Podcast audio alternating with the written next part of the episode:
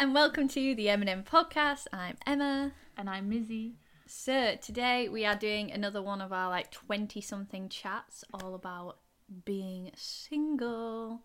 Fun and juicy content. Yeah, yeah, yeah. Wah, wah, wee, wah.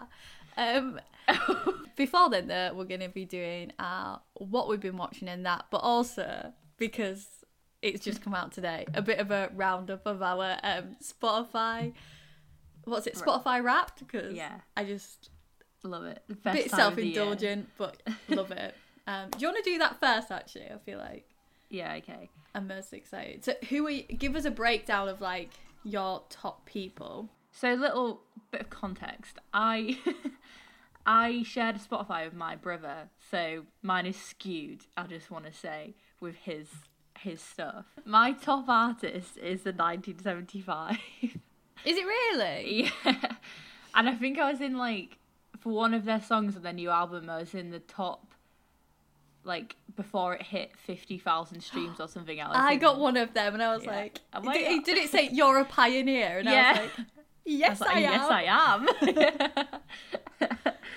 and uh, like number two, I feel like such a simp, honestly. Taylor Swift, Oh, nice though. but I love But that. I knew it would be. this year was Yeah. like, you know, it's got to be done, number hasn't it? Yeah. Number three, Big Thief. Oh, yeah. Yeah. Number four, Kevin Abstract. I do recall I did re- listen to a lot of him in the the months of May, June, July. I don't know Not who that since. is. Kevin Abstract from Yeah. it's like a hip hop kind of artist, but he's from Brockhampton. You know? Oh, I've heard of that. Yeah. Yeah, he's in that. I sound like a fifty-year-old woman. Yes, I have heard of that. and then number five is Trippie Redd, who I've never listened to, and that is all my brothers. but does that mean he's listened to it so much at the start That of the year that it would go in to yours? penetrated mine? Yes. Yeah. Not a good enough reason to use the word penetrate. Also, my top genre is rap, which doesn't really reflect the top artists or songs, really. So I don't really understand how that works. So Shannon Because- basically went at it at the start of the year. Yeah, yeah. But I'm like, how do how is how about all my top artists pretty much mine and all my top songs mine, but then the genre is his when he barely had that much time of it. Like, I just, how do you do it, Spotify? I want to know the Yeah, algorithm. maybe that's not authentic to you. Yeah. It definitely isn't authentic to me ever. I'll tell you that right now. anyway, what's yours? Okay, so my top artists are number one, Harry Styles, basic bitch. Um, and I was telling Missi before, I got like when it said that it, I'm also in one percent of no, the highest one percent of Harry Styles listeners, which I was like, And that is saying something because Yeah. I feel like there's some proper like, obsessive listeners mm. of Harry Styles. and I do listen. And to that is lot. you, apparently. Yeah, apparently it's me. I on it, I do love Harry Styles, like I do, and every time I listen to his music, I'm like, it puts me in a good mood. That's ma- one of the big reasons why I listen to it. But I don't also think I listen to it that much. But I'm wrong, obviously. Yeah. Yeah, do you know what? I, I thought that about a few things. I was like, I don't recall a significant amount of listening to this. Yeah, well, my top Oh. song has only got like 50 streams, so it's not that many. 50 sh- oh 50 sh- I thought you went in total I was like No, from me. what song is this no. Uh, well Um, I think mine was like 87 but it was was within the space of like 3 days Mm. and I do remember actually um like just listening to this song on repeat loads so yeah Um, my second top artist, Phoebe Bridgers. oh very nice Are, are we surprised? I'm personally not. Uh, number three, this isn't rogue, but it seems rogue, is Paolo Nutini. that is rogue Because at the start of the year, I listened to his like debut album. I think it's his debut album, the famous one, Sunny Side Up, religiously. It's like all I listened to because it made me so so happy, and I was just like, I watch the sun coming up easy, like all of the time. Um, Your Spotify Wrapped is like from like 20 years ago. yeah. Um it it really calls to question my music taste, but I love it. Anyway, do you know actually when we went into the new decade, you know one of my top artists were from last year, but of the last 10 years, you know how they did it like that because we were going into 2020? Was Glee. and I was like, that's so cool. Um, and it wasn't wrong. Um, number four is Rayland Baxter, who I Oh, yeah. always listen to start and end of the year Um, Why? Because it just Not it can't not in the middle, but proper when it gets to winter, the proper like nostalgic of summer vibes. So it's like a weird thing, but I do love his music. Very, it's very beautiful and folky. And then number five, Fleetwood Mac, Ooh, a classic, a classic. I, I feel like that half represents my music taste, but then not at all. Very rogue, Yeah, that's how I always feel about but I'm not. I'm not mad. Hmm. So, what are your top songs then? Run us through. Um. So number one is called is "Hurry Home" with Beabadoobee, which you always laugh at when I say that. No, I actually I was listening to a bit of Bia Badooby recently. I was accidentally called a Beabadoobee last night when I sexted this to Bronte. I mean, Um, honestly, it does sound like you've just gone. Um, with No Rome and Jay Som. Yeah, that's the song that I listened to like 87 times in like three days. So fair enough. Hit you in the feels. Yeah.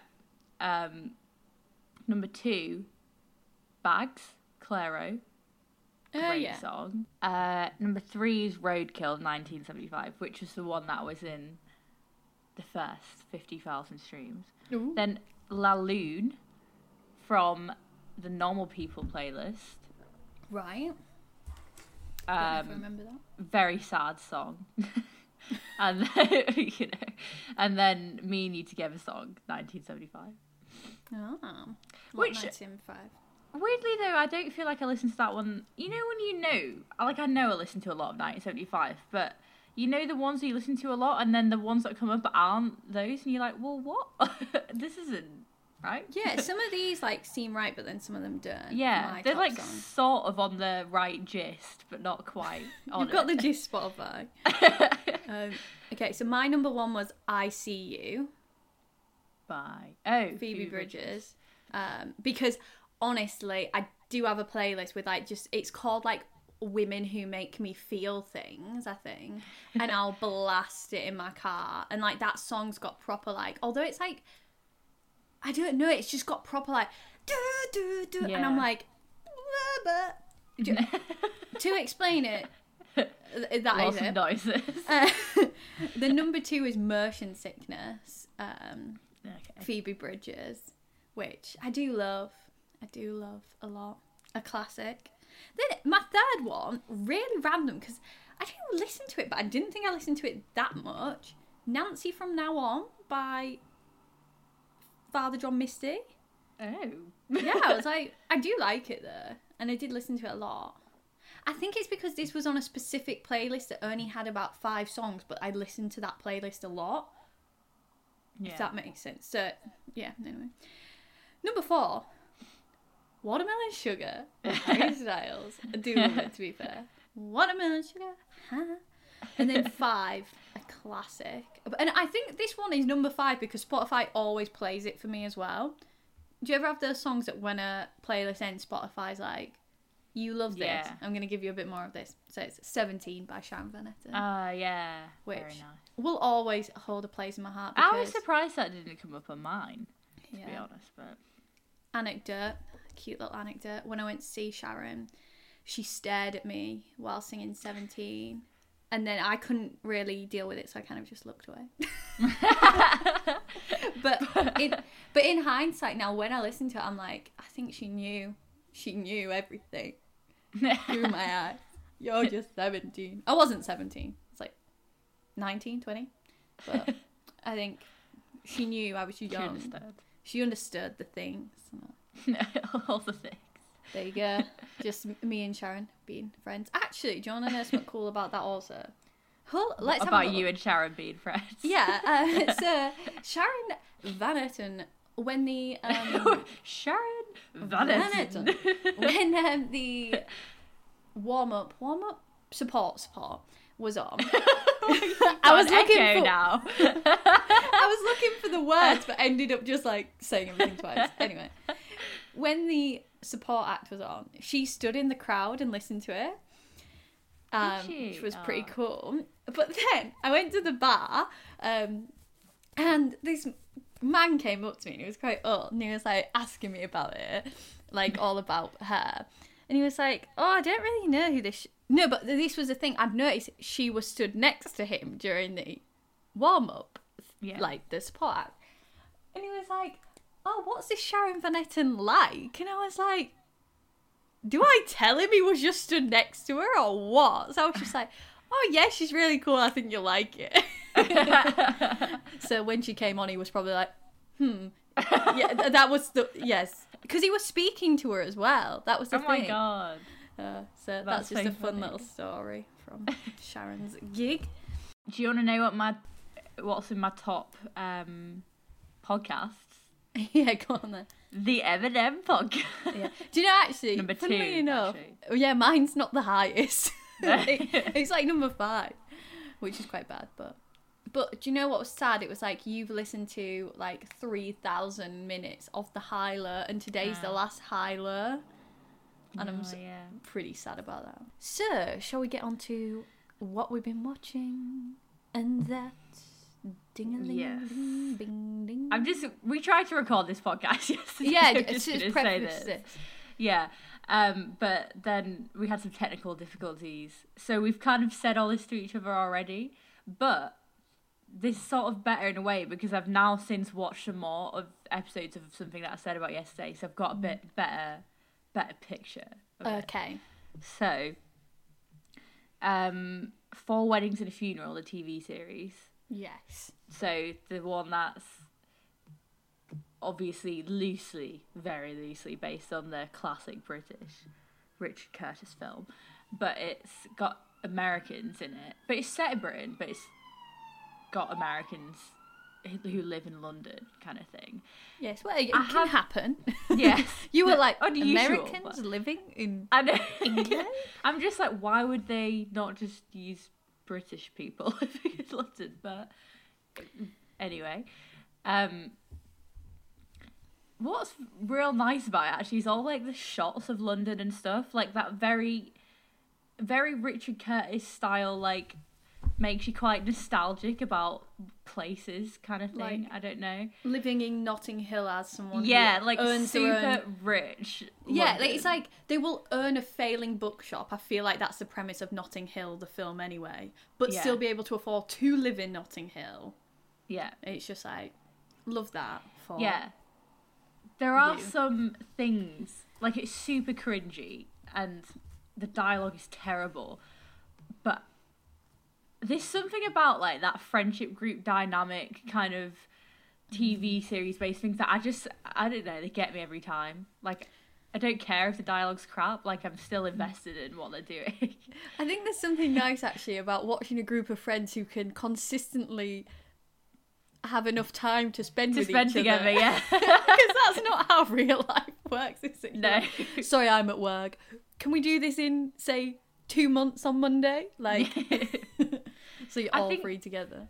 we're suffering uh, like a lot of people in our generation at the moment we work jobs that are just not rotated uh, that they're like weird shifts whereas if you have a friendship group of a standard nine to five Yeah. i'm sure it would be a lot easier to spend time with each other yeah but now i'm like halfway through that series and i'm quite hooked honestly so i'd give i'd watch it like I like that In tagline, like, quite hooked. You I'd know- watch it. really selling it to me, Missi. um, and then another one I watched was High Fidelity, but I've still only watched one episode of that, the Yeah. Zoe Kravitz one. Hmm. Um, I do think that'll be good though. That that's higher quality than, Yeah. than this one, but yeah. Um, I've seen a lot of people talk about that, though. Like, a Yeah. lot. I think it's got quite a cult following, but I, I do. think it's been cancelled. Yeah, I do know that it, they haven't had a second season, but then a lot of things haven't because of COVID. But I, I think people were mad because it was like, because it's on Amazon. No, it's not. It's on Hulu, isn't it? Yeah. There's off. There keeps on being things on that like have this really like, um, like a cult following basically, but then don't get renewed for a second season, and it's proper annoying. Like the Good Girls Revolt didn't get a second season, and mm, people still watch loved it. And it's just like, why do they do this and then churn out crapola? Mm. Yeah. That's Well, because people bugbear. like me do watch crapola. Well, I do like a bit of weddings in a crapola, but then the but I also like yeah. yeah. Um, and then I also watched Little Women, both the film and the TV series. I do need to read the book, really. I think. I right, I got about two pages in and I was like, I can't, I can't Good do effort. it. Be- no, because you know, like at the beginning, they're going, "Oh, Amy, you're stop it, you silly goose," and like, "Oh, I'm going to make some socks for Papa," and it's like. Freaking hell! Like I can deal with it for a five minute scene, but I'm not reading that. So I, I think I struggled a bit. Maybe I'd enjoy it when I got into it because then I could get to grips with the characters. But the opening scene, I think, because I hadn't watched the film or anything at that point mm. of the book, is like the opening scene of the film. And if it carried on that way, I would gag myself. you know what I mean? So I think maybe I should have given it more of a chance. I wonder if It's a it would classic, be. isn't it? I'm just like writing it off, but people do love it. yeah, but we all know the classics. It's just Yeah, they can be. they're a bit of a stuffy reads a lot of the time. I feel like I'm coming across like I'm very into lowbrow culture at the moment. Well, sometimes it's good. It is good. And I Yeah. don't think all highbrow culture should be praised as much as it should. If you like it, sure, but don't put it on a bloody pedestal. yeah. Like it creates it creates unnecessary intellectual intellectual hierarchy. A drop mic. Except from I couldn't get any of my words out, so that wasn't very cool. sedation, I will. what have you been watching? Um, so not loads of stuff, but obviously I mentioned this yesterday when we talked, and it was all deleted. But I watched um the Truman Show, and yeah, I because I think everyone pretty much watched it at a point in school because it it like it is great in terms of like introducing ethical issues but as well as that it's just like a really good film like he i was saying this jim carrey is so watchable and draws you in but yeah i just i think it reiterated to me again like how much we use people for personal gain whether that be like um reality TV, which is not good for the people involved, but it's good for the people behind the cameras churning it out, amongst other things. It's like there's so many sections of life where people, not everyone, but some people take advantage of other people for their own gain, and it's just like not cool. And I think that film was a, as well as being very fun to watch, was just that message encapsulated to the Yeah. masses and what that was made like 10 20 years ago It was an And early warning sign. And yeah it's a con- it's a conversation we're still having yeah. so yeah but so good it's on netflix and i'm i think everyone's watched it at least once haven't they? But if you hmm. haven't watched it though Watch don't read into it first just watch it and then you'll be like oh, shock horror. Because it is a bit of one of them like the second time you watch it you go into it knowing the big reveal. Hmm. But it isn't really well it is sort of a big reveal but it's a bit more like hitchcockian in the fact that the audience is aware of it and they aren't which is always a fun little plot Yeah. device um what else I love we- it when you when we talk film stuff because it takes me straight back to A level. the buzzwords Hitchcockian. How did it genre? What was, what was it that she said that? Oh, I had one teacher I will not name names, who didn't say protagonist, said protagonist. and, and I was like, That's so funny. that's not right though, is it? Just to clarify. Do you know what I I didn't say yesterday, what I have started recently? Some nice well, you call it lowbrow, but actually it's won a lot of awards. I started watching Schitt's Creek, Oh, I want to see that. which obviously like absolutely won all the awards at the Emmys this year, didn't it? But it's just Yeah. finished as well. Um, yeah, I've just started on season one. I'm I'm really enjoying it, but what I will say is it is I think most American comedies you've got to give them a season Yeah. to introduce all like the quirks of the character, and then it becomes the funniest thing in the world. You, you need like context. That's an interesting comparison because I feel like a lot of American sitcoms are very character based, whereas the British ones are very plot based. Like I I feel like ours are all based around like scenario things. Do you know what I mean? Well, yeah, like I guess because I think a lot of it probably comes from sketch comedy. Not saying we don't have good characters, we do, but we tend to base it more around the the plot situation rather than build relying on the characters to push. Yeah, well, because I was just thinking then, like, say Vicar of Dibley. I don't know if you've watched Vicar of Dibley. I haven't no. Oh my god, rewatch it because they're doing some Christmas ones. So Okay. funny, anyway. But they sort that all the characters in it are big and like caricatured and all hmm. this, but they just introduce that from day one. They don't build it. They just Yeah. go like, "This is the character." Yeah. and then stuff happens. Whereas I think in the American ones, they sort of tentatively build up the characters, and it means the first season tends to be less funny than the later ones. But saying that, I do laugh out loud a lot. It is really funny. The mum Moira is hilarious, and sh I think because Isn't that um Catherine O'Hara? it's the mum from Home Alone. Yeah. yeah, Yeah, I just read an article where it was like Generation Z of just finding out that this is the mum from Home Alone or something. Yeah, because when you know, you you can see it, but if not, you just wouldn't think. yeah. But she goes into it like all guns blazing with a character, and it's just hilarious. I do mm-hmm. think the characters already are really good, but I, I assume I can see in later seasons it's going to become like Better. better. Yes, but that sounds like mm. I don't like it. I really do, but I, I anticipate it getting better. I think I've just watched the first season now. How many seasons? I think it's like six or seven. Oh god. Yeah, Hefty. but I don't watch shows quickly, and I watched that So maybe in two this time next year. Oh, okay. the first season, so that's quite good for me. Hmm. Mm, yeah, so there you go. I love a good sitcom before bed. It's good for me. A um, sitcom a day keeps the doctor away. that's what they say?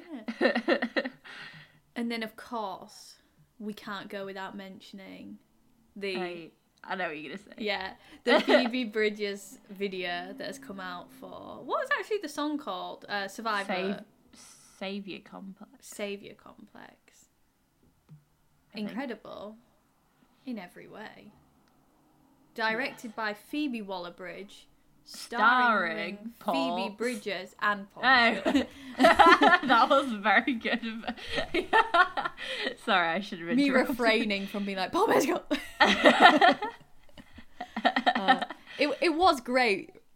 Um, it's just because it's so bizarre. It's not like maybe there is a deep meaning, but I couldn't find it. I often find this in music video things. To be honest, I'm always like, "What? Where's this going? what There was just this uh, mean?" it's basically Paul Mescal and a sinister dog that he's trying to sort of escape. And it's very rogue, but Yeah. very cool. The but dog one- like cries at the end or something. yeah. Once you know Weird. Phoebe Bridgers is involved, you understand the sinister dog. You're like, yeah, that makes total sense. Oh, just hmm. chef's kiss. Yeah, it didn't make any sense, but visually worth watching. yeah, Not just for Paul Mescal, but Paul Mescal is a a big pull. lovely added gift. um, but we were discussing yesterday how like we went kind of off on a tangent about how much we love Paul Mescal, but I was saying that I I do respect him as an actor, but I do struggle to um, just see him. No, I know he's a good actor, but I struggle to not see how attractive he is. Also, like I feel like they come Yeah. together and you can't separate them, unfortunately. um, but do respect him as much as we visually are in awe of him. Well, that's personally. How do you feel, Missi? You're like, don't care, object. object to my affection. Do you know what I was just thinking? It would be No. cool if, like, well, I'm about to tell you. it would be cool if, like, Netflix and stuff did like a yearly wrap of like what you've watched, and Yeah. I guess it wouldn't be quite the same because it's not like you could oh you spend this many minutes, and I'm like, well, yes, that's just a complete series or Yeah, whatever. I suppose like, music's a bit different. but the but- kinds of the genres of films that you watched are yeah, like, maybe like how quickly you watch something. Like Yeah, that'd be sped through this. Um, yeah, because I feel like in a way it's like almost like getting your palm read or something, or doing your horoscopes. like finding out your Spotify. habits. Yeah, it's like seeing an internalness to you that you didn't realize. Mm. Like I've realized I listen to a lot of happy tunes, and I'm like, that's cute, Emma. I think ju- recently this year, which maybe is a bit surprising for me, I've swung a lot more into the pop realm than I ever have before. Yeah, I'm. I think I went at a point. I was like, Ugh, I can't listen to anything in the charts because I'm such an indie bitch. Um, which arguably I never have been, but but now I think I'm like I'm 21. I'm a grown up now. Um, which I again, listen to what the hell I want. Arguably I'm not. But yeah, I'm like, if I like pop, I bloody like pop. So is Dua Lipa gonna be listened to? Yes. Am I gonna listen to Ariana Grande? Hell to the yeah. I think we're wrapped up on this section. Wrapped up like a Oh, all right. Spotify wrapped. the I do dance some- coming out. I do some terrible like transitions, honestly, but yeah, but that's I like that. I do too. I respect it. Yeah. Right, so we're gonna get on to the actual topic. Wah wah wah. Um wah wah wee woo. Some weird noises today as well. high energy, high energy. Um oh my god, why do I keep on repeating what we're saying? it's like giving yourself an echo is so funny. it's like um um in um Shagged Married Annoyed. yeah. um, I think I'm getting a lot of my jingle inspiration from that. yeah. And Chris and Rosie. yeah. My idols. Evan recommended this like three months ago to me, and if anyone knows me well, you know that I don't ever, I don't take people's recommendations on mm. board for a good at le- at least three months. So I've only just listened to it, and I did love it. You were right. I- It's, It's hard not to Incredible. love. Hmm. But actually, do you know we're going to talk about being single now? But I will say before that, when I do get married one day, if and when, I want it to be like Chris and Rosie's, yeah, like absolute banter. Like if you can't have a laugh, what's the point? I Get love it when you hear people laughing that proper like. That kind of laugh where they're like wheezing and it sort of like goes quiet in and out. Yeah. I'm like, yeah, that's. I love that laugh. they both laugh at each other though, because Yeah, it's not one sided. enough talking about a married couple. We're going to be talking about being single, um, because we are both single. Reason being, we are both Drum roll, please. Wait for it. but we, I think we both thought it'd be a nice topic to sort of talk about because I think this probably is the time in your twenties where there is a little bit of pressure to not be single, or it's Yeah. kind of the time in your life where dating, relationships, whatever, is at its peak. Um, yeah. time where you're going to be swapping and changing probably most etc and yeah it's the it's the exciting time i guess so Missi how do you feel about being single that is my question to you Well, I feel like we're gonna talk about the different, the different realms of being yeah single. I suppose we. I'd say that we're in different we're in different realms of that. Yeah. Um, I I I like being single because I'm quite a solitary person, Mm. and I can't. Find it hard to like have to. This sounds really selfish, but I have to think about somebody else in terms of things I want to do in my life. So I would, I did, I wouldn't want to be in a relationship at this point in a way because I'm like, there's a lot of things that happen hmm. where you have to make a lot of decisions that I don't want to have to think about somebody else. I in think that. in turn that's not selfish though, because if you were in a relationship and you hmm. felt that way, then you, that's when it would become selfish. Do you know what I mean? yeah, You deciding not to, or not being in a relationship at that point makes it so it doesn't matter whether you're choosing things for yourself or not. yeah, yeah. Um, but I'm not like sometimes I'm like, yeah, God, wish I was in a relationship, but it's not one of those things where you, you're like. I've never been the kind of person that would just go into a relationship just because it's there and I want to be with somebody. Like I'd mu- much rather be on my own, you know, Yeah. than it not be right. Yes. How about you?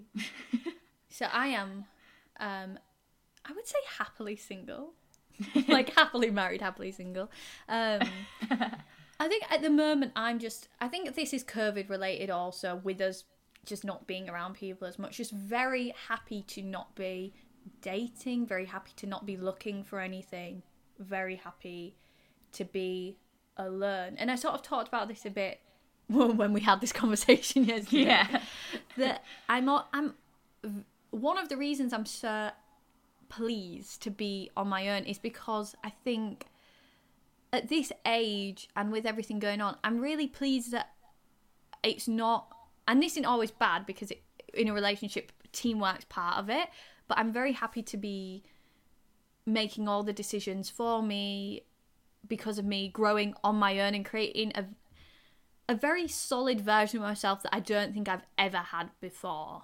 Um, so yeah, happily single. But I do think that's come because of different things, and I definitely wasn't that before. Yeah. Um, Well, I feel right. Maybe we should give we should both give a bit of context to our history or of yeah. So, do you want to go first or shall I go first? oh, yeah, I can go. Um, so I would say as soon as like puberty sort of hit, I was like kind of boy crazy. Um, but boys weren't as crazy about me. Um, but I say that I was never looking for anything, but I definitely was in that whole idea that someone is just going to literally ask me on a date and I'll have a boyfriend. And it'll be magical and all this. And it wasn't. I didn't look for it. It didn't happen. But I was very boy crazy. Um, and then I sort of got into a relationship at 19 up until I was 20, um, which is a very like feels like a long time at that age. Um, and then back end of last year, came out of that relationship, and I've been single since then. And I think there's definitely been a shift in sort of this type of single I've been. Like I think I was thinking about this actually before. I think I came out of the relationship and all sorts were going on, obviously. But one thing I definitely sort of missed, and this is sounds awful to say aloud, is like I was kind of like sad that I wasn't. It, it didn't matter who with at this point, not in a relationship, because I felt like other people thought I was more like better because I was in a relationship, and two, in a relationship with someone who was that bit older. Like those like outward things made me sort of feel better about myself. So coming out of that relationship, I was sort of like a lot of stuff was going on, but I was also kind of wanting another relationship, I think. I was like, well, if I can get into another relationship, that means people want me like I'm not just like Yeah. this singleton whatever. Um, and then I think probably because of COVID, I just sort of had to spend time on my own and I really fell into a rhythm of liking being on my own and not missing attention or anything of the above from other people. And yeah, I've had drips and drabs of like talking to people and stuff, but I think yeah, it's been a year of realizing that's fun and games, but I'm actually like right now, I'm really happy not to talk to anyone at all. For, Ever. you know, until like maybe we come out of lockdown and stuff and we actually go out meeting people. Yeah. I'm I'm very happy to not have any outward like romantic connection. I'm happy for me to be me on my own. And I think that's my little journey. That was quite in depth. Um it's been a roller coaster, people. Young adult novel incoming. yeah. Um, okay, right. Well, mine, mine. So we have different kind of trajectories hmm. because so I've never been in a relationship before, hmm. and I feel like that's probably something that. Well, one, I've probably always been kind of embarrassed about in a way. And then when I think about it, I'm like, that's not. Like, I shouldn't be embarrassed about that because Yeah, I think it's not. that's a big lesson to sort of you have to find that sort of this is going to get quite airy fairy i think but you've got to find it within yourself to be like be like actually other people like being embarrassed about not being in a relationship is other people projecting that onto me Yeah. not from me Yeah. Which I think. So if we go back to being a teenager, Mm. right? I don't think I was very. I wasn't boy crazy like you were. and I think, particularly when I was a teenager, I found a lot of things that everybody else is like interested in or doing. Like, I just wasn't at all on the same page. And I found that really like that made me feel kind of like crap about myself because mm. I was like I didn't want I wasn't in the same mindset as people and now looking back I'm like pretty happy that that's Yeah. how I was and I'm like I mean we've discussed this before like when we both were getting right into the into the big stuff now when we when we lost our you know. I, do you know what? I'm just going to say this i don't like that term. I want to say when we when we first. When we What? had sex for the first time. Okay, like- not lost anything. I just I, Yeah, th- it makes okay. me Yeah, cringe a internally. Yeah, we were both. I was nineteen. Yeah, I was 19. Oh my, Oh my god. god. um, and I think at the time we both probably felt like that was quite a I- late. Honestly, I had a massive stress about that. I was like, I don't. I was like, if I get to 20 and it's not happened, I don't know. I was like, If it will ever happen, yeah. I, I was actually really worried about it, and then I was like, Yeah, when it happened, I was like, Yeah, what?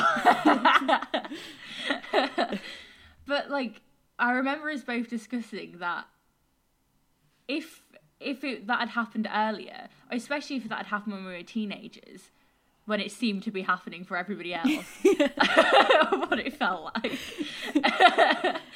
um, I, I'm so glad it didn't because even though I probably thought I was, definitely wasn't emotionally mature enough yeah, yeah. time, I, I say I was boy crazy, but like, I would, I wasn't doing any of the stuff.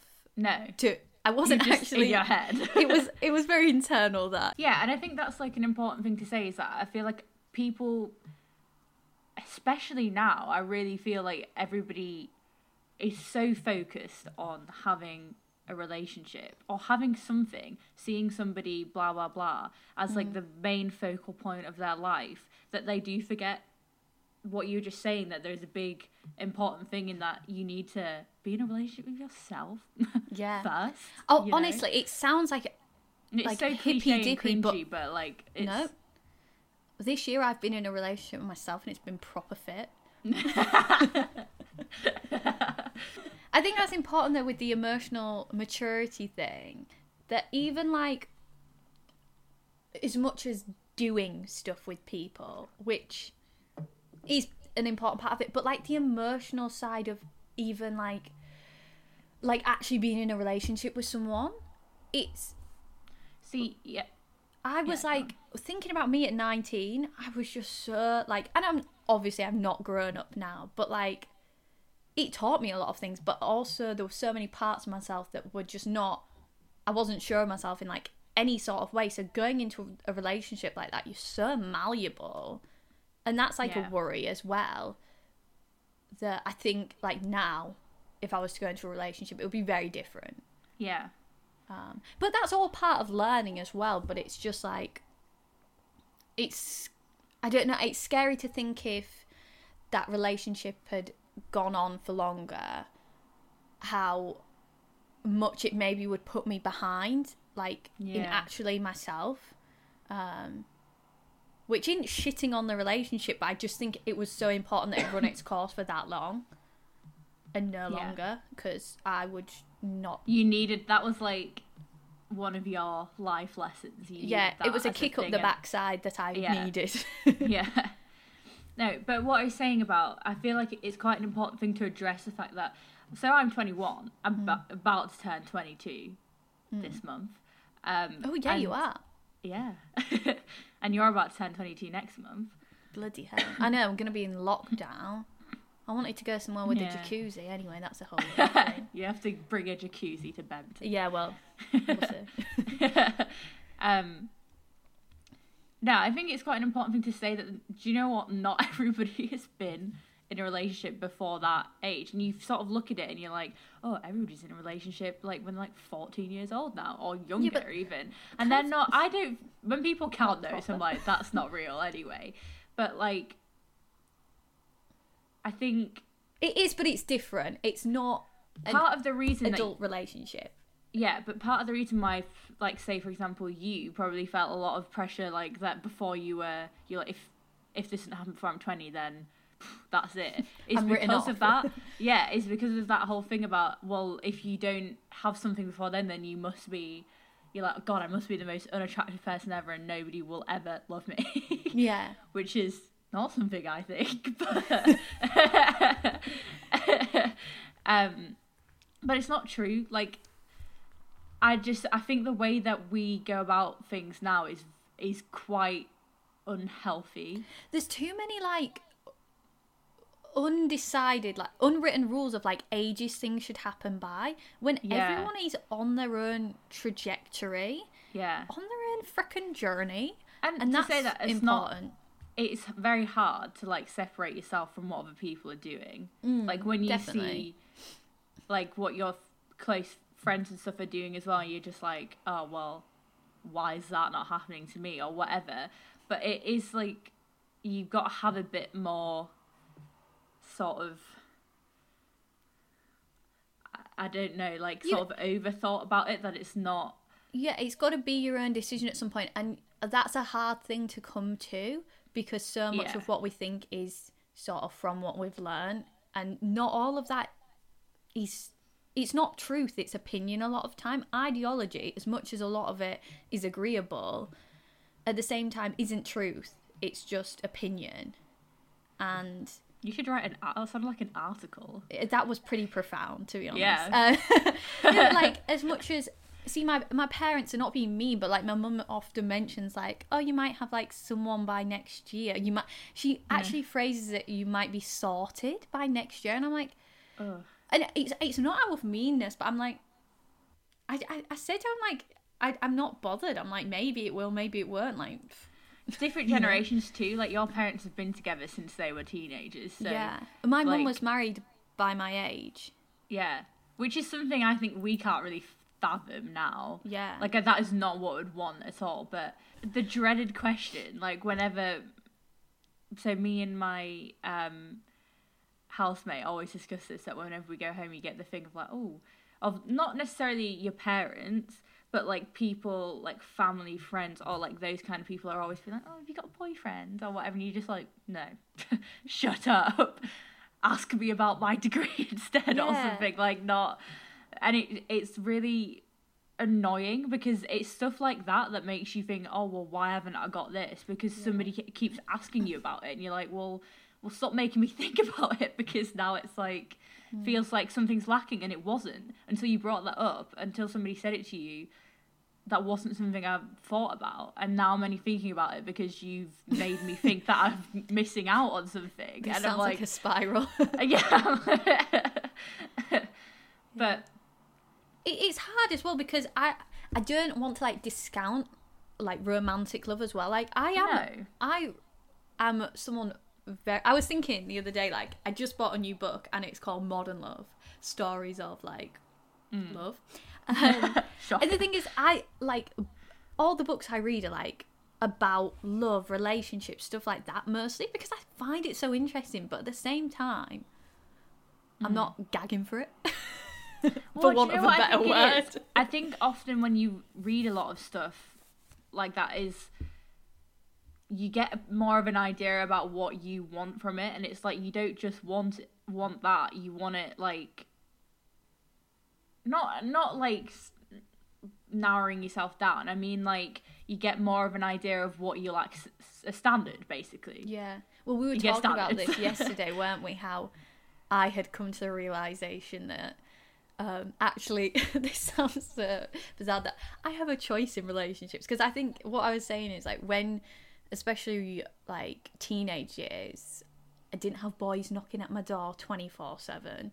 Um, So I think when people did start being interested, I assumed like that I had to take part in that then because they'd chosen me, and then I was like, actually, I too have a choice, and if I'm Yeah. not like into it, that's fine. I think there's definitely been times where I've sort of gone along with stuff for maybe too long when actually I, was, I wasn't that into it, hmm. and I think that's definitely a a big I don't know like realization that you have quite a big choice and you can be picky about these things. Yeah. Or I don't like the want for a relationship shouldn't override how the quality of it. I don't think personally. it, it's hard trying to find the balance I think between that stuff because I I think like you can go too far in what you're, you're saying and be like you don't you sort of just swept along with it and you're not actually that bothered but you don't do anything about it or I, me and my housemate were talking about this the other day as well that how we can get we just immediately shut things off because we're like oh no would not be interested in that mm. but we don't it- like from the opposite point of view never give things a chance because you're just like well that's not that's not what I imagined that to be so Yeah, I, I, I do think you definitely have to give things a chance, but just because things are there right in front of you doesn't mean you have to do it. yeah I don't know. I there is definitely a fine line there, but I think there's a lot of people, maybe more in the past as well. I think we're becoming more like picky, try before you buy, etc. um, wink, wink, nudge, nudge. Um, but like people end up in unhappy relationships. Take Di and Charles for example. But like just because you think like that's going to be great but you actually don't know enough about it you shouldn't have to go full in at first like you mm. can take things slow find out about a person before you like are in a relationship or whatever. Like something could blossom into a relationship but it could also turn into like an amicable friendship. And that's cool too. Because not everything like love and relationships are different or, for everyone but at the end of the day i think you're searching for something that bit special that sort of connection. And mm. If that person is there they're being nice to you but you don't feel that it's okay to not want it to be romantic. What are some of the things you most enjoy about being single as a happily singleton a happily singleton? What I've enjoyed most, and this is super like hippie vibes, is spending time like at, with myself, but in a more like I don't know, like concentrated way, like actually thinking about what I want, like things about myself that are good, things that I want to change about myself, like actual self sort of improvement. I don't know, that sounds real airy fairy, but like trying I sort of I think actually I do treat myself sort of like a relationship. I'm like um like how what can I do to make my relationship with myself better? Like how can I speak to myself that's nicer, whatever, like and all this sort of stuff which I just you don't get chance to do that always in a relationship because often you just get swept up in it and the things that you maybe are quintessentially not wrong with you but the things that are making you maybe unhappy You let the other person fill in the gaps, which isn't wrong. I want to like reiterate that. But if that all comes crashing down, it does leave some gaping holes. So I You think become vulnerable. Yeah, well, it's given me the chance to sort of dive into myself, for want of a better word, because that's, but I mean a bit of that too. Um, and you know, like actually get to grips with the things that have been making me unhappy yeah. and stuff because obviously say in terms of the breakup coming out of it there's actual things that have just happened that make you sad like the loss of that person the loss of all of that but then there's other levels of like sadness that aren't to do with that and that's what i had to sort of because the breakup sadness goes like all things it passes but then the actual things left that's you. I think this is getting quite deep diving into my personal psyche, but I think the thing is like before I was in my relationship, I was maybe not in a great place. There was all sorts of stuff going on, and so I let it fill in the gaps. And then coming out of that, I was just like there were so many things I needed to address which I hadn't mm. done for the past like year and a half.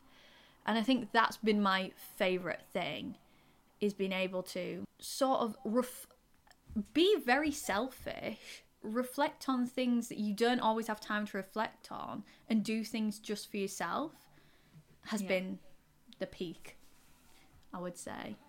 I feel like I've gone off on one. And that's that stuff. uh, That's what kind of worries me about. I feel like everybody's first relationship kind of triggers a bit of that, whether they acknowledge it or not. Like that sort of self-reflection thing where you suddenly like, oh, I need to understand who I am without this person Yeah. or without any person more.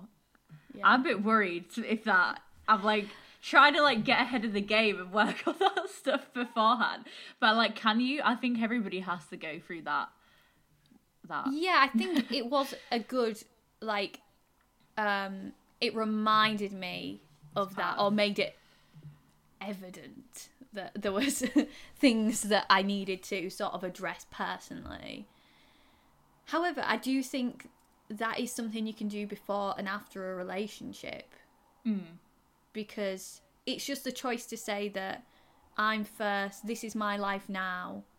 Where are the things that are making me not happy, etc. What are the things that cuz like one of the biggest things for me was like talking to myself in a really bad way. Like Yeah. internally. Um so I, and it's not easy, but like and some of this maybe is more than something you can sort out yourself really um, but like i suppose it's all i guess what i've really enjoyed is having time to see and then reflect and change what's there and i think if you have chance to do that it's really helpful but people it's not just relationships that stop you doing that it's being busy at work it's being busy with friends so it's not necessarily being single as such, but I think it does definitely bring to light. I think a breakup especially brings to light the things that you like relied on someone else for. Self improvement, and it's it, in turn it's made like me. I'm gonna say it. 2020 has been the best year of my life. Um, oh my god. and that's a that's a crazy statement, and I think it's mostly because I've just had time to reflect. Um, and you've got to. That's part of the thing. You've actually got to sit in it, which can be quite uncomfortable. I wonder if this hadn't all happened, like COVID and everything, how Yeah, well, I wonder things that have too. gone for you. because Lord knows on a night out, this I, I say I like being single, but on a night out, I do crave a bit of attention. Um, Lord knows it. Doesn't everyone?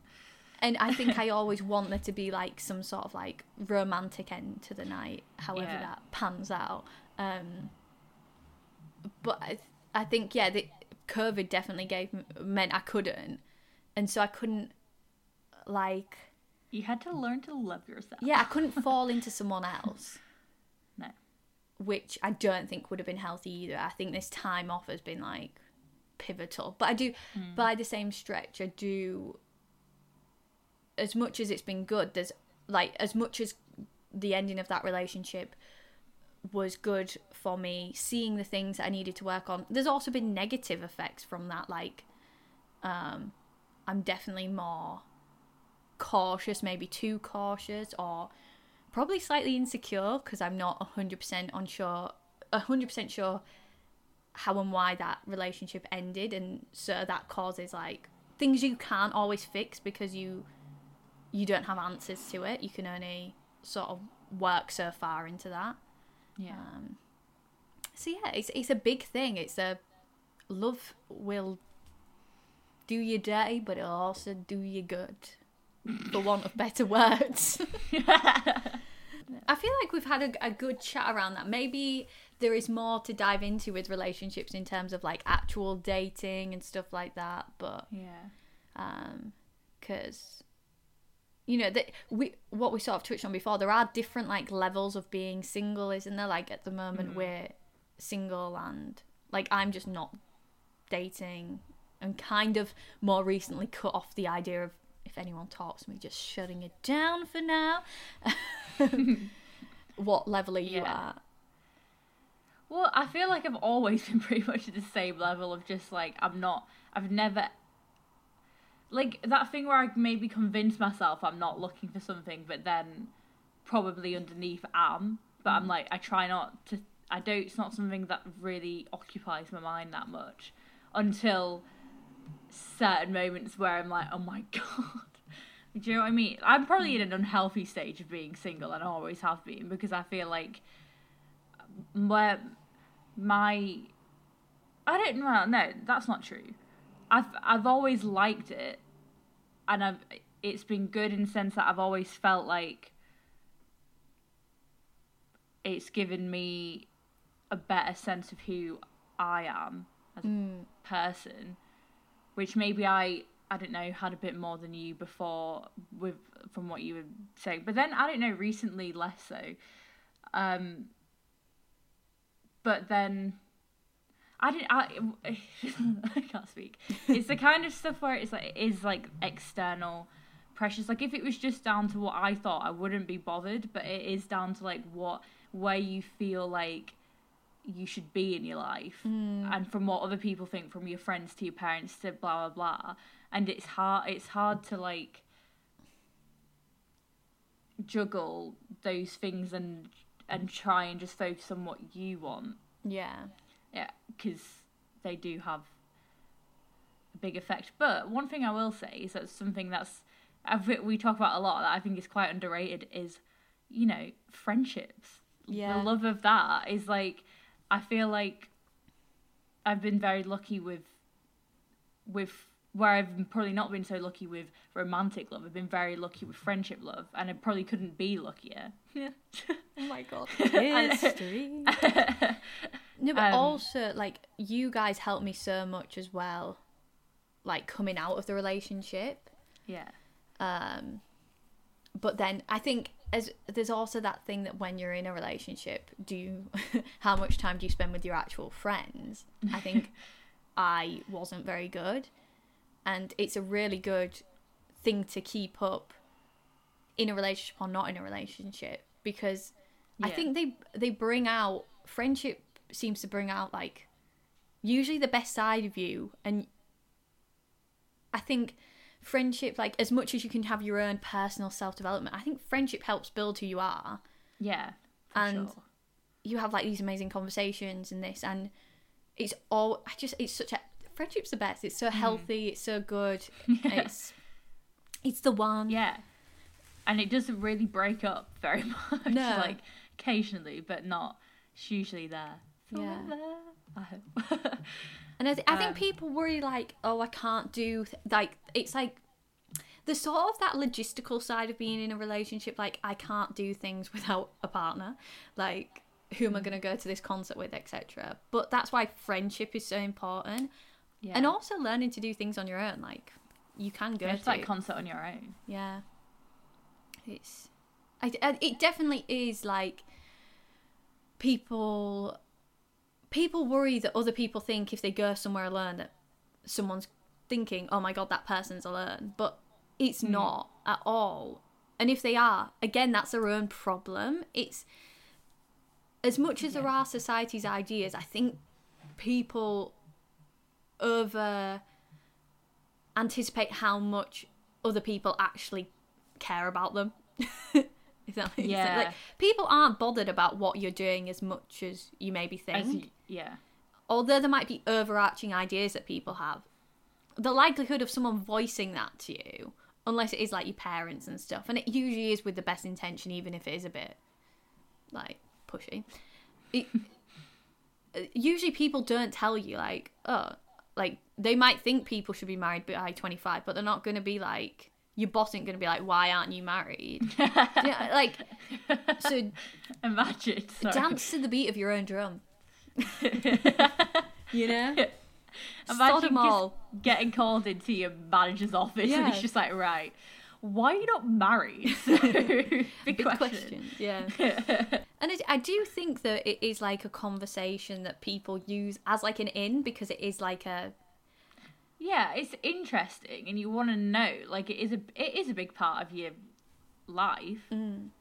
obviously. But I suppose I think it's important to reiterate that you can find you have you can find love in a lot of ways, and it doesn't. Yeah. It's not just like that, and that probably is something that you should take a bit more care with trying to find the right kind. I think it's okay. And this is like not shitting on people who want to be in a relationship, but it's okay not to want to be someone who goes, "Oh no, I don't have a boyfriend at the moment." Like, uh, you know, like sort of make it like, "Oh, it's gonna happen at some point." Just say, "I'm single." Yeah. um yeah pretty cool about that like it's a, it's a hard thing to get used to saying because it's not sort of in the conversational Yeah, do thing. you know? I'll tell you something. At work, um, was talking to one of the another member of staff, and he was telling me about just out of the blue, just started talking about his girlfriend, and then he he started asking me about like, oh, have you got a boyfriend? Blah blah. What's going? And and in those situations, I always get really like, oh god, what's stop asking me this because I'm like, I don't want this person that I don't even really know that well to know. Like I feel like it gets written all over your face, like how you feel about mm. those things. And initially, the first thing that comes to my head is you need to lie, you need to make something up, like you make up some kind of romantic history. But I'm like, oh, I, like, in, I remember thinking in the process of him asking me this as I'm stacking some shelves, like trying to avoid. Uh, thank God for masks, honestly, at the moment. You're like it a- really does hide your face. yeah i'm seeing this uh older man he's called mr hines like br- bringing out you know how they do in films like names yeah. I wish I'd said that. I would have been so funny. Um, 57 years old yeah, I call him Mr. Hines. His first name is Baked Bean.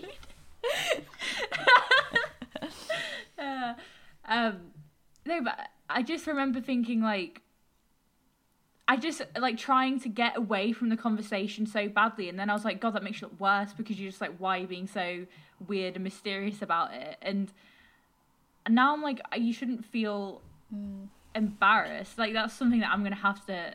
That I've probably been trying to get over for a long time, but it's qu- it's hard. So to anyone who's listening who feels like that too, it is hard when Yeah. people start talking about that stuff. And also like are we I wanted to talk a bit about like the workplace dynamic when it comes to um romantic entanglements ooh because it's when you work in a place where there's like like a big team of people and you see a lot of different people. Mm. I suppose there's always that thing if you particularly get along with certain people at work mm. and less so others not because you know you don't like them it just might be you work with them more or whatever you build up mm. certain relationships with certain people. Other people start to notice that sometimes when it's more obvious that you get on with one person than another and they they always the people at workplaces are desperate they're desperate to find some kind of like juicy yeah people Some- love workplace drama yeah and I, i'm not exempt you know i'm i'm interested in the gossip but yeah, but not when it's about me the uh baked beans on the wrong shelf tell me more that actually is quite a serious issue in my Yeah, job.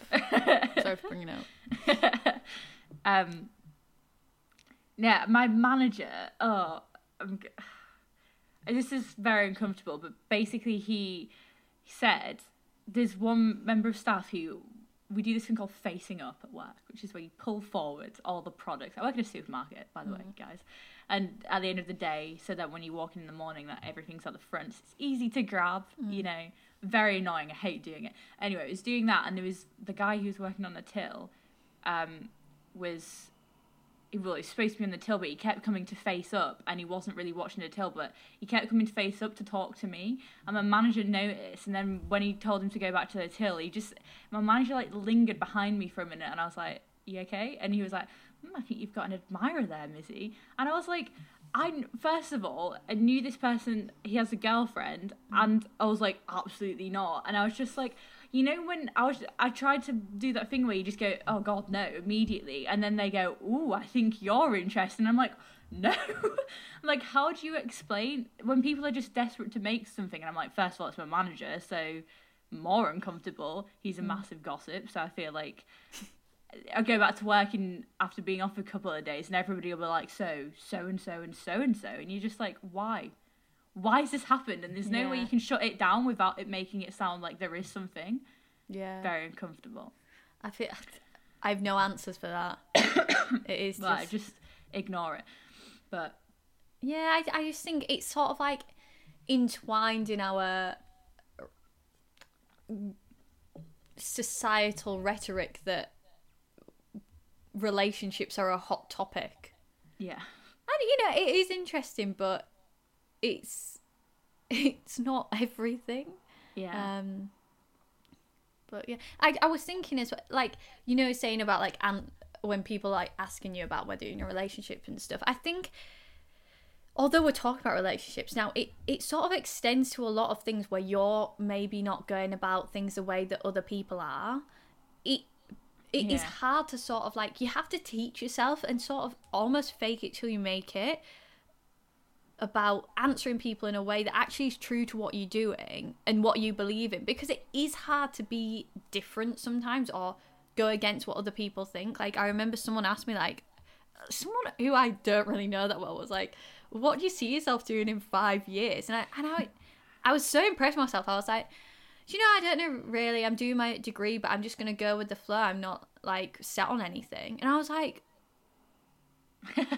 that is true of me and i actually said it because usually i'm like um well you know i'm like uh trying like uh duh, and it, it ends badly yeah, and it's like i don't know it's it's it feels so hard to go against the norm sometimes Uh, but then you end up lying to yourself yeah.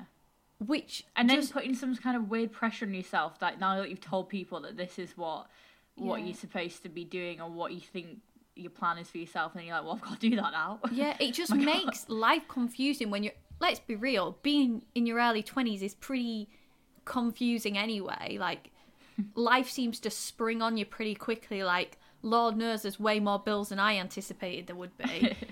so you'd lie. Well, not lying to other people, but bending the truth, trying to fit with other people, just makes it so much harder. So like, and it, it's frustrating as well because when when you i've always found that i'm more drawn towards people that are so unapologetically themselves and like Yes, when yeah. people are when i can tell that somebody's just sort of like catering the way they are to a certain pe- Mm. person it gives me this sort of like I'm like, ugh. I do and that I don't like it. And then I'm like, you do that, Missi, Yeah. all the time. And you think, you think because in your own head, you're obviously yourself. yeah, I'm like, well, I am myself all the time then, but you, I'm not, Yeah. That is something that I need to work on more because when I do see it, I'm actually a little shout out to my brother here. He, Shannon, he said um, recently, uh, everyone loves Shannon.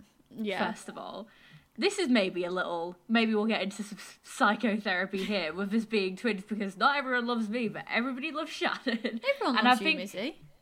I mean, okay, thank you. Needed Fan club. Woohoo! But I mean, like Shannon has always been very. He seems to have found it easier to be more publicly himself. And I, what I mm. mean by that is he's got like he I don't know he has very distinct style or whatever that's mm. probably not so conventional for a boy, which is probably in a sense is quite brave of him to do because of how people might judge him. But yeah, reacting. Yeah. yeah. But then really it's not at all like that. It should just be the normal thing to just, you know, be who you are. But um I've noticed that the way he speaks to people, it doesn't matter how old they are, if they're a boy or a girl or whatever, he speaks to everybody in the exact same way and they always really they're always really drawn to him and really love him for it That's And- incredible. like he was i know he was speaking to this when we were in brighton the, he was wanting to buy a ring from a uh, this old woman at a market stall. He mm. was there for a good hour just chatting to her and I overheard what he was saying and the way he spoke was like he was speaking to one of his lad mates like like mm. pro, kind of just very i mean the way he actually speaks mm. and not the way you'd think somebody would speak to an old lady at a market stall. Yeah. But she loved it. And i was like you always think that you would you tone down those parts of yourself that you think a certain demographic or a certain person won't like mm. because you're like oh well that's i don't know it's just weird perceptions. And it's just i in actual fact it probably just makes you not that they wouldn't like you for the way that you've made yourself but like that you're not interesting as much like you've not you're not who you are you've just made a version of i don't know like a version of yourself that's sort of bland in a way because hmm. you've not it's not who you are I yeah. I'm kind of repeating myself now but No, I, t- I t- totally get that. I feel like Yeah. I'm such a malleable person, Yeah. unfortunately. And that did affect like going into, going back to like relationships, into like romantic things. Yeah. Because I feel myself doing it with people. I'm like, if I'm going to continue this, and like you do get comfortable with people, but like, why should I mold myself to fit them? And why am I doing it? And I, Yeah. I, I don't it's know not even, the like- answers. they don't even necessarily want you to. It's not No. like they've like. If anything, people are probably more yearning out for people to be a bit more like bold of who they are because it mm. makes them be a bit more bold of who they are. So it's like we've got ourselves into this weird like yeah. A situation of just trying to impress people all the time. It's such a stupid, stupid thing. Yeah, and, and, it, I, I don't know the way to get you. over that so much because no, yeah, it's crazy. But maybe Therapy. maybe being aware of that is the first Yeah. step. Um, yeah, But I think maybe we've. I f- feel like we've had a good deep discussion, but we are definitely going off on yeah, crazy tangents now. So I think we'll wrap this up for now. Um, But it's made me think there's definitely more realms of different like relationships. Um, I love the twenty something chats actually. yeah. Turns out they're our most popular on the on my on the analytics. um, so it's nice to know. I feel people like this them. is like my therapy sessions when we do this. But I, as Like, much as like, psychoanalysis. yeah, as much as like we're not professionals, obviously, I, it makes me laugh when people say that. You're like, I don't think anyone assumed we were professional, uh, like psychologists. But I do think. I have an A level in psychology. Thank oh, you so- much. uh, sorry, I was I was wrong. Uh, I think people putting conversations like this just out into the verse universe um, is good. Like to normalize conversations and questioning stuff like this. Like I Oh god, yeah. Because I when I was a teenager, I think if I'd have been able to hear like probably what we're saying now, I would have felt a lot more comfortable in my own skin to know that it's not like that you're normal. It's fine. yeah. Um, I didn't mention this in the what we've been watching in that, but I've actually watched a lot of. I don't know if you've ever watched. uh, You're not super into YouTube, are you? But have you ever heard of Naomi No. Smart? Oh, I, I tagged No. you in a the Smart Skin thing. Oh yeah. Yeah. Well, I never watched her for quite a while and like all this, but then recently she'd been through a breakup and she the other day uploaded a video. It's really worth watching. I I think it's called like my healing process or something, where she speaks incredibly candidly about the process of a breakup. and I don't think like I I've ever heard anyone talk about a breakup in and like her version of it is better than anything I could ever do or ever get into because it's it's so personal and stuff.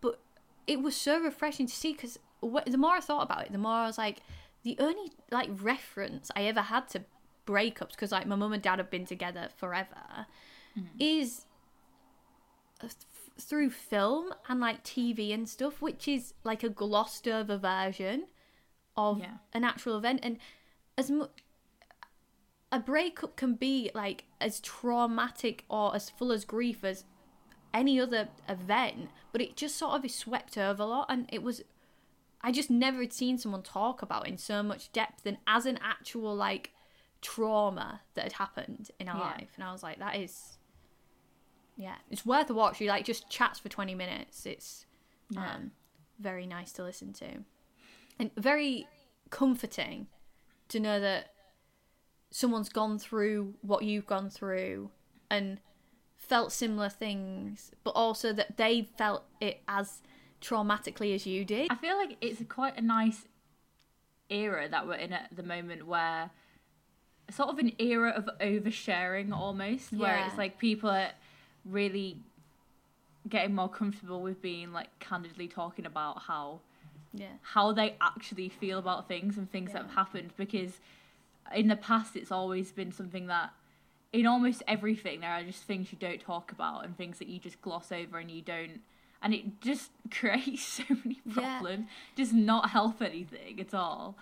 It, it's weird because like we're gonna bring it back to the crown and stuff. People are yearning always. yearning for like personal details but say like these headlines of Diane um, Charles's relationship going badly wrong it maybe is personal, but it's not. You have no ideas of the ins and outs, obviously, because they're not going to share.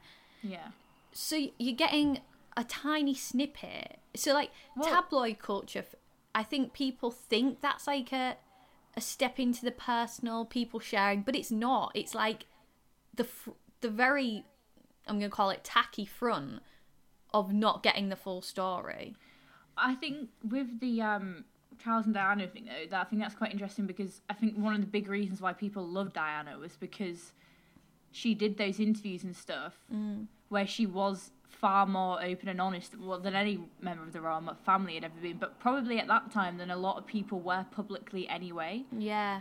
So, um, I suppose that's comforting to hear that somebody who's supposed to be a princess or whatever mm. is like they still has the same when it comes down to it, like feelings and problems and emotions and things they have to work through and blah blah blah that you do and that's a huge part in I think a lot of people's healing processes with things is that they need to know that it's it is something thing. that yeah but it's also something that they have to heal from because mm. they will just gloss over it as something that's not a problem yeah and they'll be like oh i'm not allowed to feel that as something that's that's actually bad because yeah. we also have this culture of being like oh well this is so much worse so yeah. that's not important and that's just not true like mm. sometimes you feel things very painfully and deeply and that doesn't mean like you you have to like work through that you, you can't mm. like bury that i've definitely seen things saying how like pain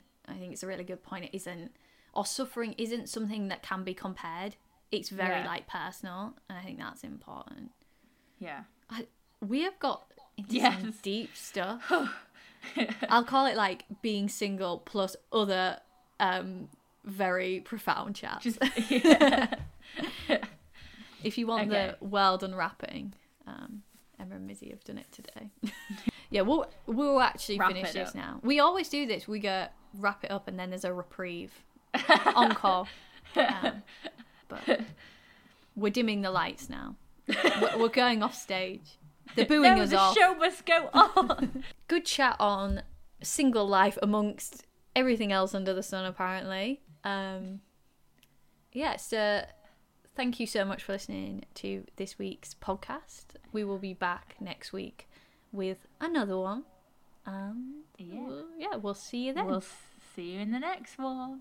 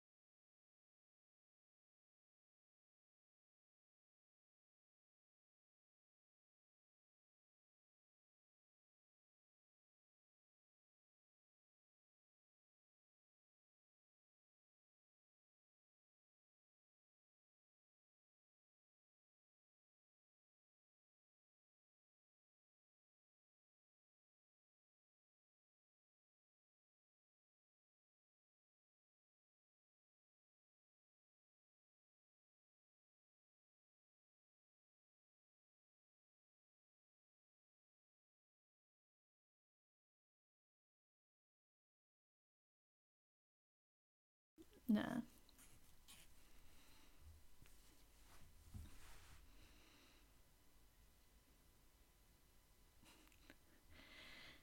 That sounds healthy.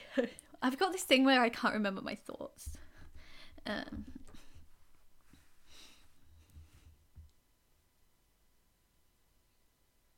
like parents, society, etc. Society.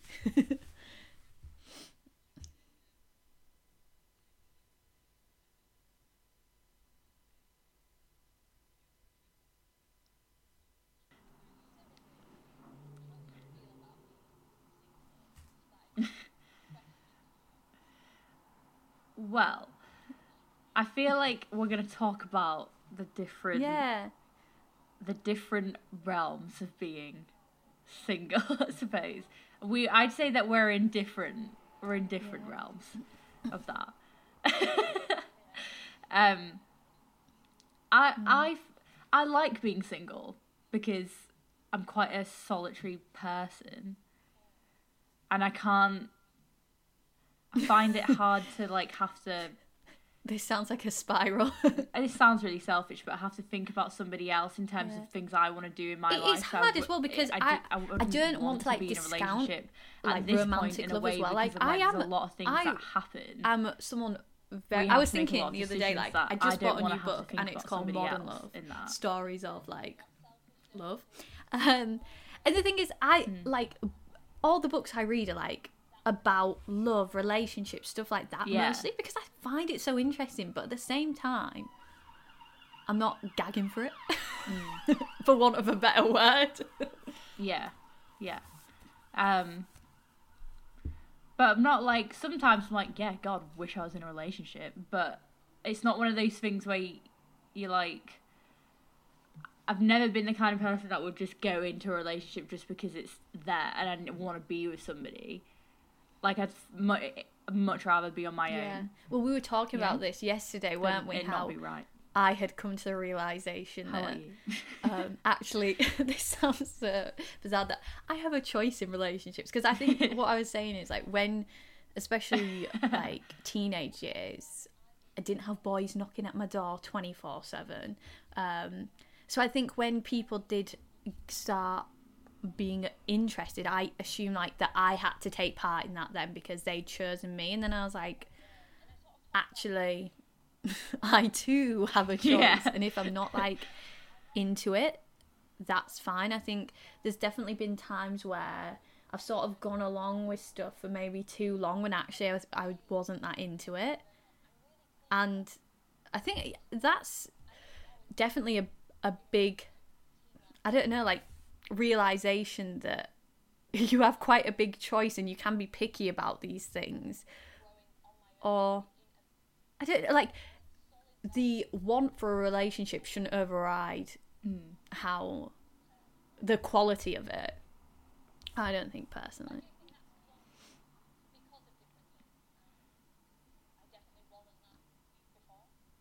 Yeah. Well, I feel right. Maybe we should give we should both give a bit of context to our history, or of yeah. So, do you want to go first, or shall I go first? mm.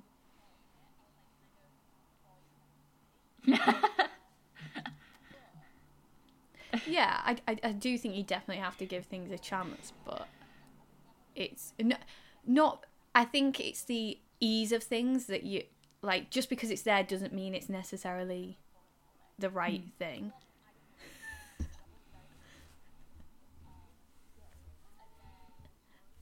Hi bronte. I just saw you nodding. I was like well either she's lost it or there's someone there.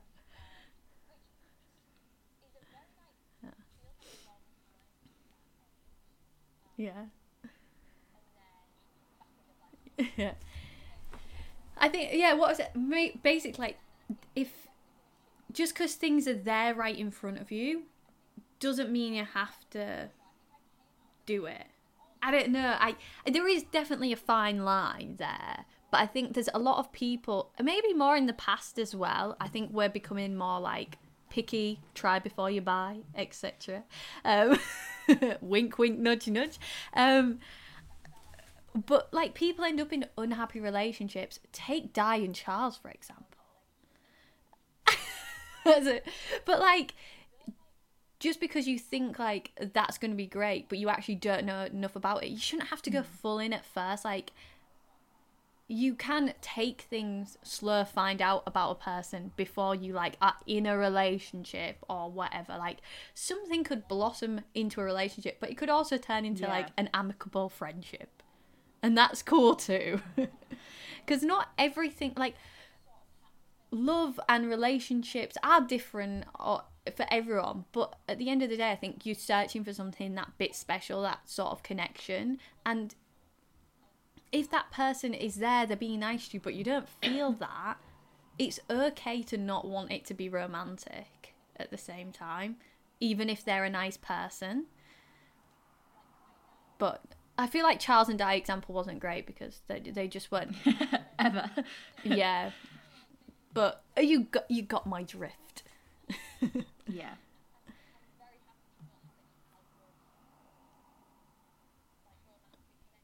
Mm.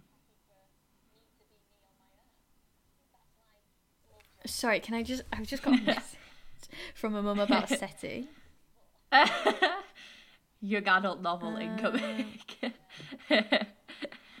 um. Okay. Right. Well, mine. Mine. So we have different kind of trajectories because so I've never been in a relationship before, and I feel like that's probably something that. Well, one, I've probably always been kind of embarrassed Um, about. right, sorry. And then when I think about it, I'm like, that's not what were you saying like I shouldn't be embarrassed about that because it's not.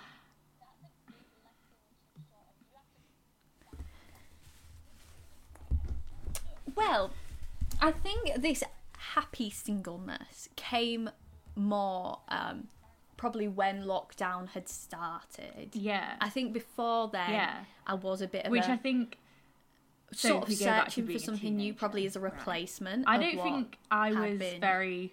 I wasn't had just been crazy like you. um, so there's like a lot of things I think I I would think enjoy Particularly in when I was a teenager, I being found a lot of things that everybody else Um, like because obviously we haven't interested in or in doing. terms of like, like I actual just things, wasn't but like all on the same page, and I found that so, really like, like what I've enjoyed most, and this that made me feel kind of like, like, crap about myself because I was like I didn't vibes. want is I wasn't time in the same like mindset as people, and now looking myself, back, I'm in like more, pretty like- happy that that's I don't know, like was, and I'm like, way, like actually thinking about I mean, we've discussed this before, like when I we want, both like things about We're myself that are right good, things that I want to change about myself, like actual self sort of when we when we lost. I don't know, that sounds you know, real airy fairy, but like trying, I sort of. I When think we actually I do treat myself sort of like a relationship. I'm like, okay, Um, like- how what can I Yeah, do to alright, make okay. my relationship with Yeah, myself better? Like how can I speak to myself that's Yeah. nicer? We were both- whatever, like and all this 19. sort of stuff. Which I just you don't Oh get a chance to do that always in a relationship because Um, often you just get swept and I think in at the time we both probably felt like that was maybe quite are late quintessentially time. not wrong with you, but the things that are making you maybe unhappy, you let the other person if it will ever happen. Yeah, which isn't wrong. I want to like reiterate that, but Yeah, if that all comes crashing down,